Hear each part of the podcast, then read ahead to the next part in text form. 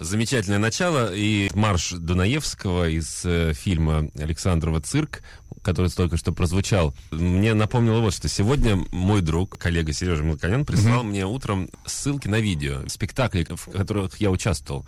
Это опус номер 7, э, еще несколько спектаклей лаборатории Крымова. И обещал прислать запись спектакля «Смерть жирафа», о котором я уже не раз рассказывал. А, там как раз все крутилось вокруг цирка.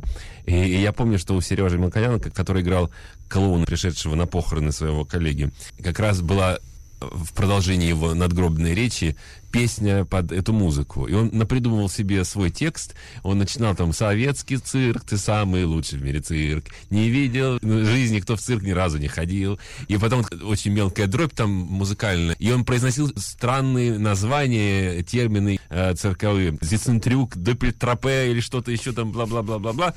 И заканчивалось все это каким-то фейерверком.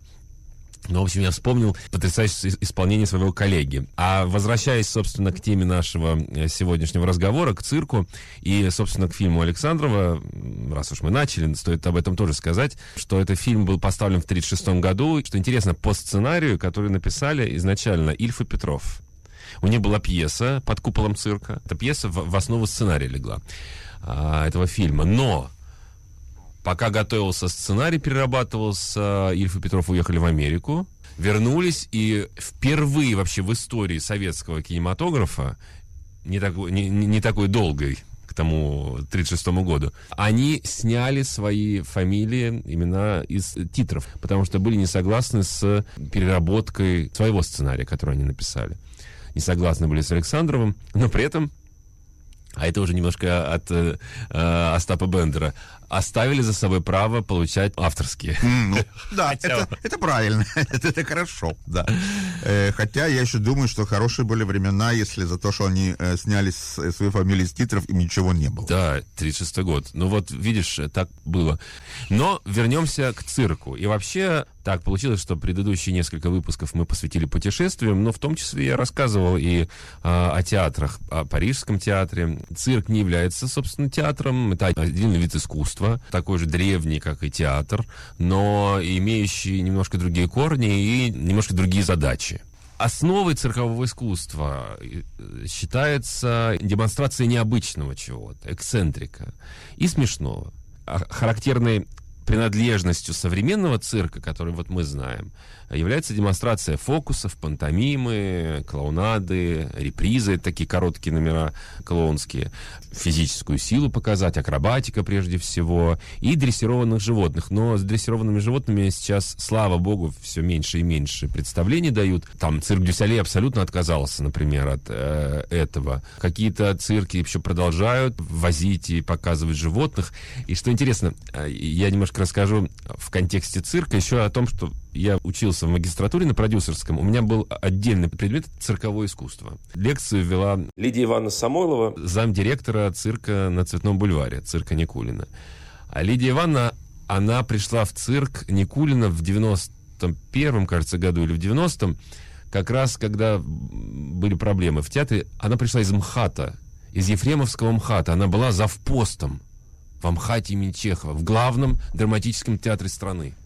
А завпост это все-таки очень сложная профессия. Mm-hmm. Это надо держать, все службы подчиняются тебе. Но проблемы были уже и с финансированием театра. Ее позвал Гнеушев, mm-hmm. цирк Никулина. И как она рассказывала, что он прислал за ней красный Мерседес, и привез ее в цирк. Миш, прости секунду. Да. А что с ним вообще? Потому что я помню, одно время был очень популярен, как бы э, уехал или... Не знаю. Был на оригинальном, конечно, Да, чуваком. конечно. И вот эти большие сигары, которые он курил. И э, ведь он э, является соавтором э, спектакля «Служанки» Виктюка. То есть он там занимался и пластикой, как я знаю. А спектакль в свое время покорил вообще э, не только Москву, вообще... Слава была да, а, огромная. Да, да вот я изучал цирк, и много интересных историй она рассказывала о том, как она работала и с Никулиным, и как вообще устройство цирка отличается от театрального устройства, от менеджмента театрального, от, э, от того, как там вообще все складывается.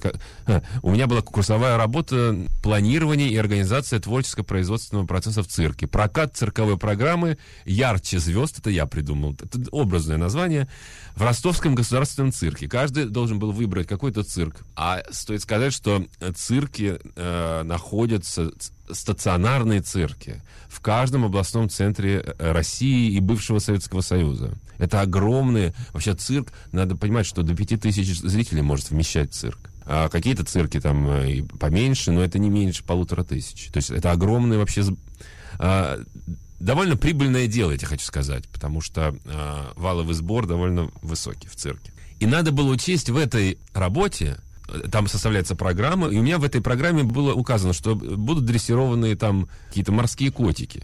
На свою голову я взял этих котиков, потому что ну ладно, там артистов надо расписать, кто куда едет, э, номера арендовать, придумать какую-то гостиницу, в которой... Это надо все посчитать, чтобы э, выпустить несколько приказов. Все, все это такое выдуманное, но это курсовая работа. Угу.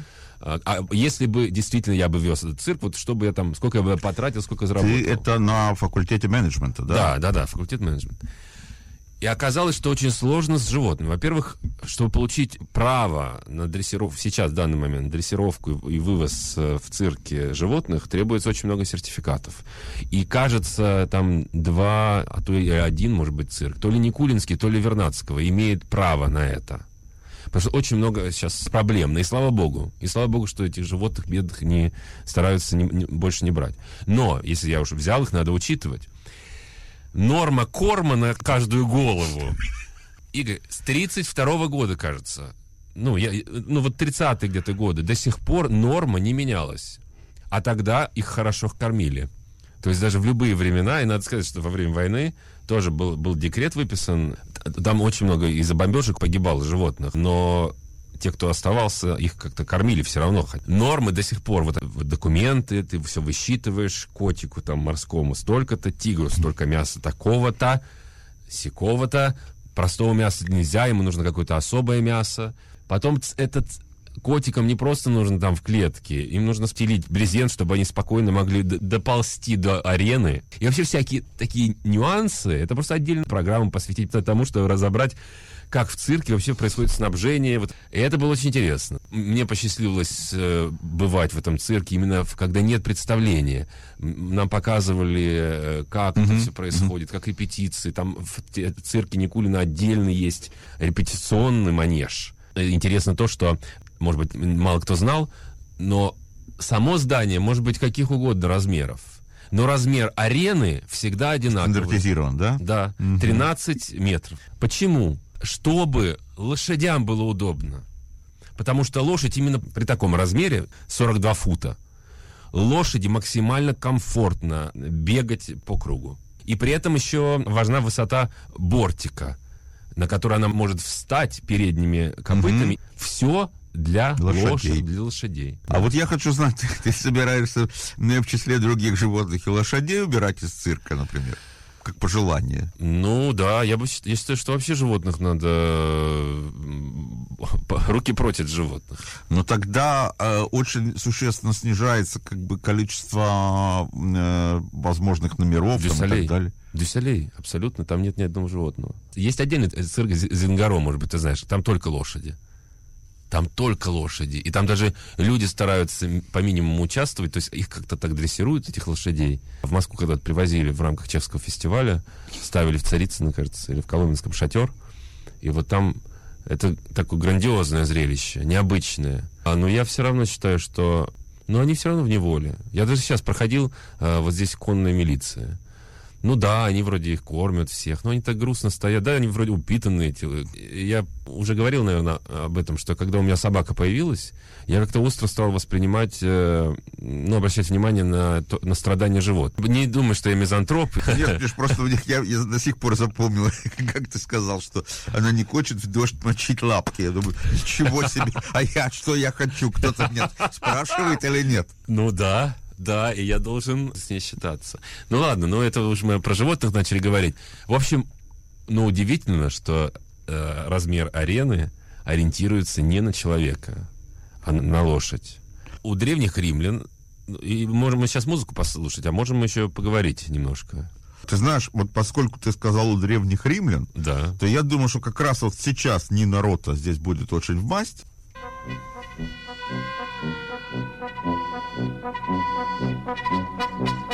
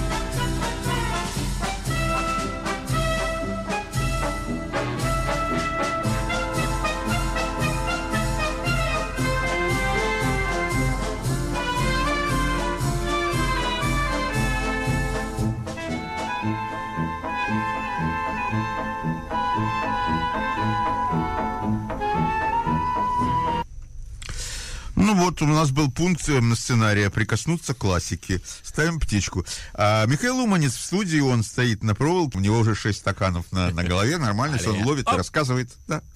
Миш, мы продолжаем. В Древнем Риме словом цирк, циркус, круг, называлось э, открытое сооружение, но в виде вытянутого овала. Угу. Крупнейшим из таких цирков был э, циркус Максимус в Риме, но он имел мало чего общего с современным цирком э, и цирковым представлением прежде всего, потому что это было пре, э, место проведения ряда народных зрелищ, э, скачек конских мгм. и э, гонок колесниц. А впоследствии все это устраивалось даже не в цирках, а в амфитеатрах. Например, единоборство гладиаторов. да. Мгм, мгм. Или там травля зверей, диких зверей и так далее. Цирк играл в Риме большую общественную роль. Э, да- даже эта роль сохранилась в первые века в Византии.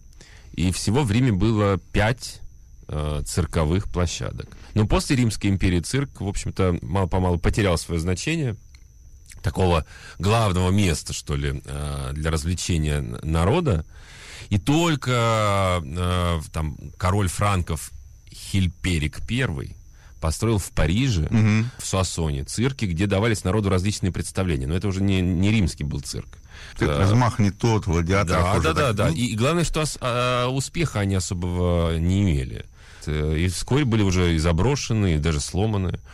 А получившие в средние века значительное развитие мистерии, это Вот, другой- жонглеры там и все эти, да. да, да, да, такие театральные представления, Мгм. для которых не, не требовалось какое-то даже здание специальное или пространство там. А, они окончательно, в общем, этот цирк э, вытеснили. То есть мне кажется, что мистерии в какой-то степени, поправь меня, если что, но они совмещали в себе и элемент театра, и элемент цирка, в общем, в какой-то степени. Потому что а, вот эти на средневековых площадях рыночных Корни у э, мистерии религиозные. Религи- Потому что театр как таковой, Мгм. возникший из культа Ди- Диониса, а вот он тоже религиозные корни имеет. А цирк, он имеет больше общественно-социальную такую значимость. э, То такое есть скорее вот это развлечение. хлеба и зрелище, Да, зрелище. Да, бы. да, да, да, да, да. Ну, а вот современного типа, такой, как мы знаем, цирк, он появился лишь в конце 18 века во Франции. Создали его два английских наездника, это сын и отец был, а, от Слеи по фамилии, вот. И они выстроили в Париже, в предместье Тампиль, круглый зал, который наименовали цирком, и стали давать там представления, которые как раз там состояли из, из разных зрелищных упражнений на лошадях, ак- акробатических этюдов, а, а потом этот опыт переняли в Франконии ит- итальянцы. Они выстроили уже новый цирк на 2700 зрителей. И ввели в программу и пантомиму, и борьбу диких зверей там с собаками. А потом из Парижа все эти цирковые представления распространились по всей Европе. На самом деле вот Европа, она э, даже славится не стационарными цирками, а э, цирками Шапито. Да, в отличие от, например, э, Советского Союза или России. Мы бродячие артисты в дороге день за днем. Да, да, да. Потому что ты же помнишь, э, Ленин, он издал указ э, о том, что цирки будут государственными теперь. И, и я не такой древний. Да. Всех указов Ленина не читал. Нет, нет, ну это, это был вот это в 19, а, в 19 году декрет Совета народных комиссаров об объединении театрального дела. Цирк распространился в, и в Россию он пришел где-то в 1764 году.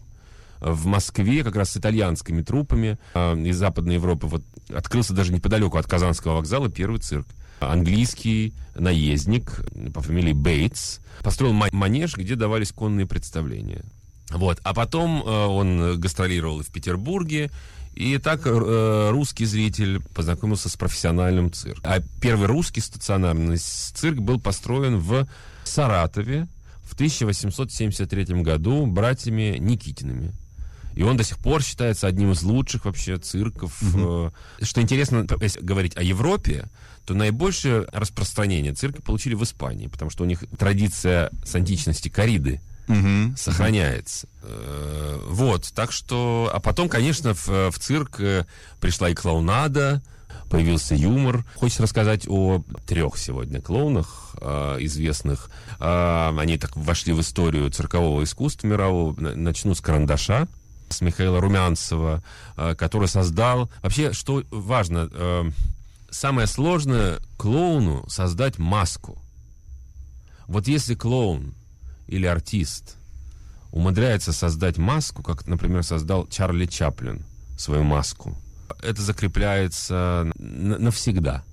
Или как братья Маркс. Это известная группа э, комиков американских. Вот если слушатели видели, продаются такие в магазинах очки с кругленькие, с носом и с усами. Это один образ из одного братьев Маркс. Более того, скажу, что братья Маркс являются основателями большинства ходов, которые используются в телевизионных шоу сейчас. Но прежде чем мы расскажем о Румянцеве, хочется послушать отца.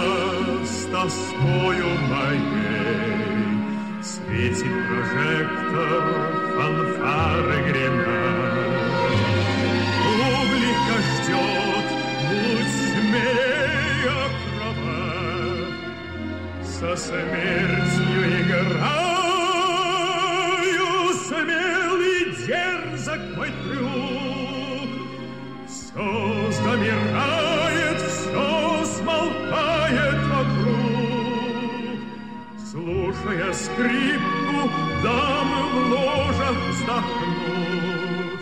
Скажут с улыбкой храбрый шут.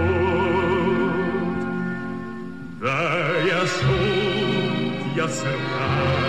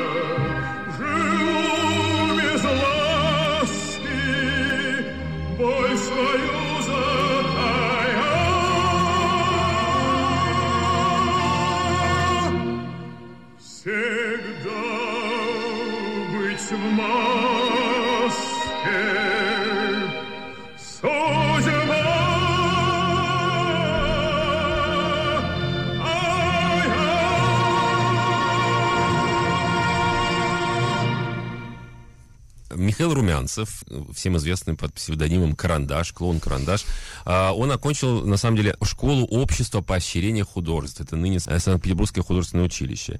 И переехал в Тверской области и устроился работать э, художником-плакатистом в кинотеатр «Экран жизни».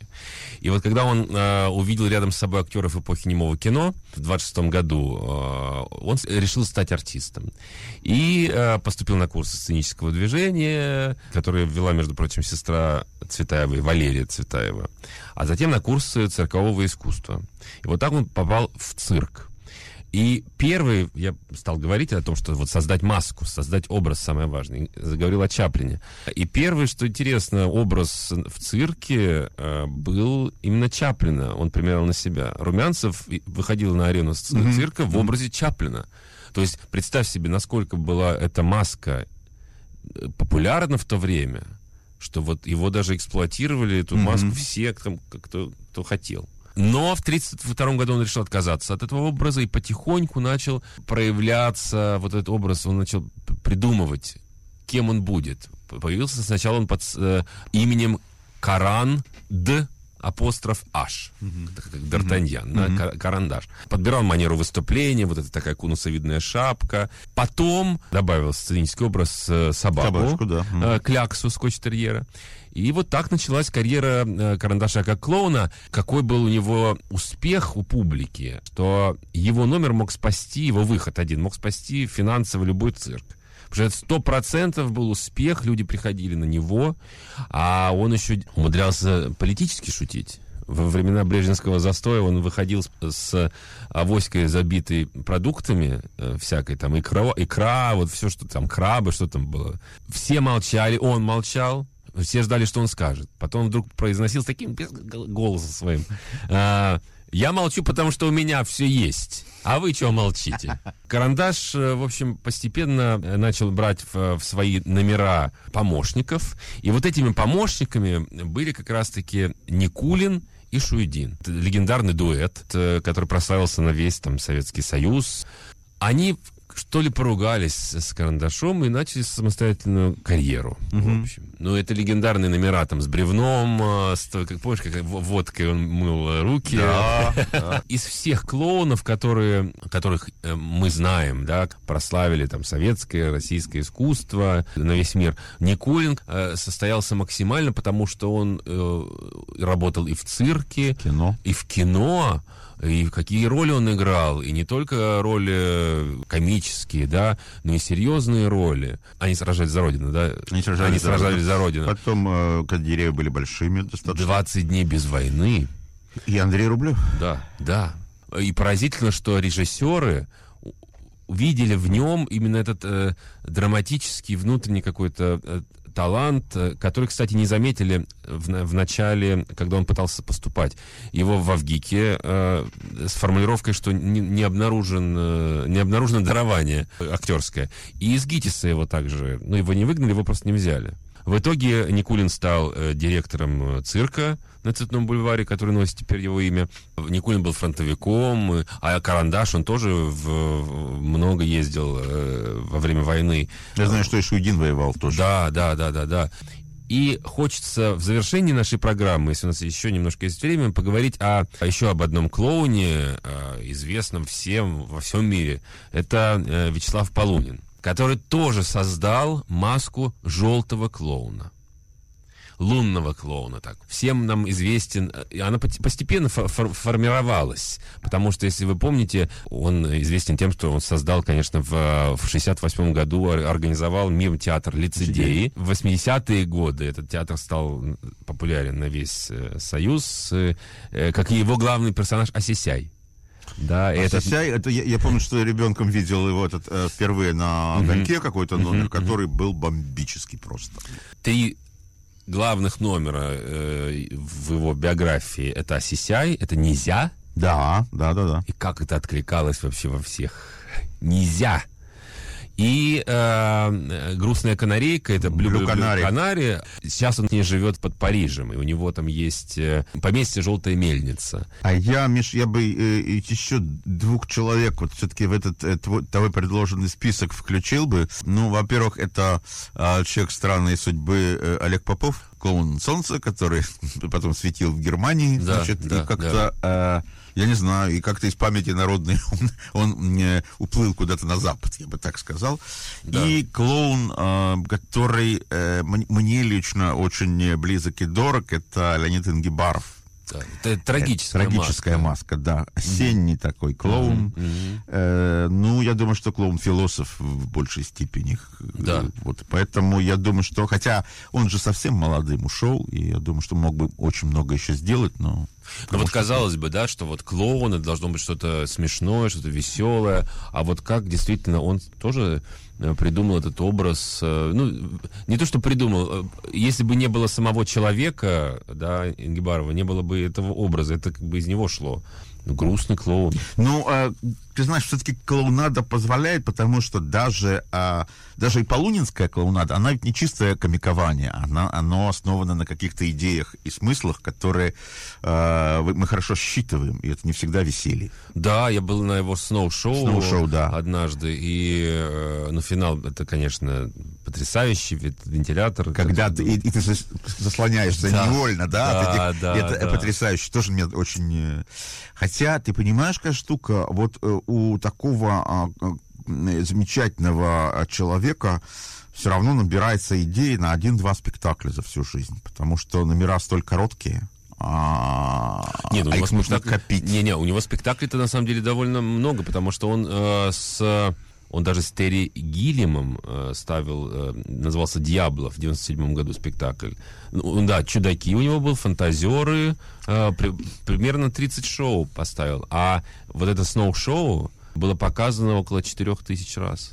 Ну, оно и будет показываться, мне кажется, уже с другими составами. Да. Хотя, я тебе скажу, вот э, я, я брал у него интервью, э, и, в общем, видел я достаточно уставшего человека э, и печального. Вот. Ну, это, наверное, потому что он расслабился и как бы вышел из образа, наверное, ему сидеть в маске-то зачем? Как бы. Наверное. Я дважды с ним встречался. Один раз, когда я учился в институте, нам при- его при- пригласили, чтобы он провел ну, встречу с нами, со студентами эстрадного факультета. Вот. А второй раз он пришел именно на, спектак- на спектакль «Смерть жирафа», о котором я в начале нашей встречи рассказал. а, Про цирк, который, да.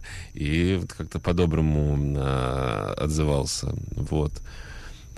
А Да. Скажи, а вот э, тебе ни- никогда не соблазнялось, э, не соблазнялся ли ты судьбой придумать какое-нибудь цирковое действо? Потому что мне кажется, что а, твой, э, ну, твой внутренний театр, который мне э, и кажется немножко эксцентричным и, э, в общем, э, с одной стороны, достаточно глубоким, с другой стороны, по жанру достаточно эксцентричным, он мог бы примыкать какой-то поверхностью и к цирковому У представлению. меня была идея поставить «Старика и море» в цирке. Я даже написал сценарий.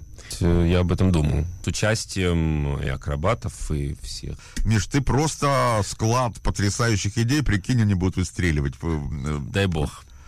Да, я желаю тебе просто бомбической удачи. Спасибо.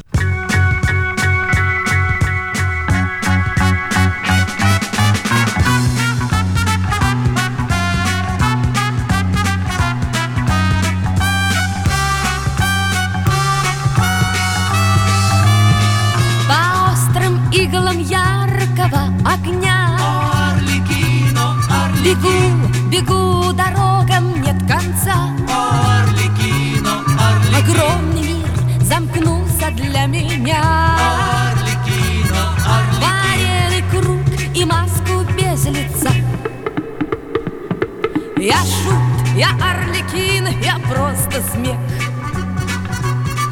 без имени и, в общем, без судьбы.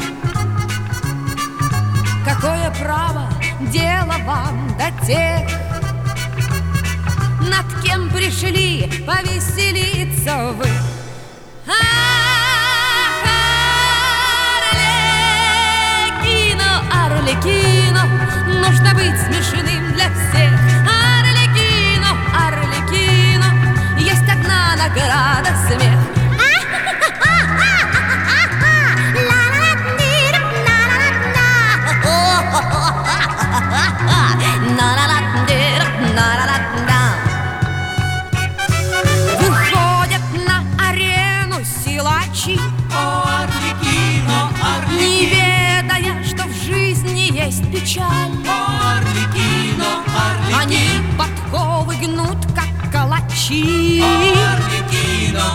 И цепи рвут движением плеча.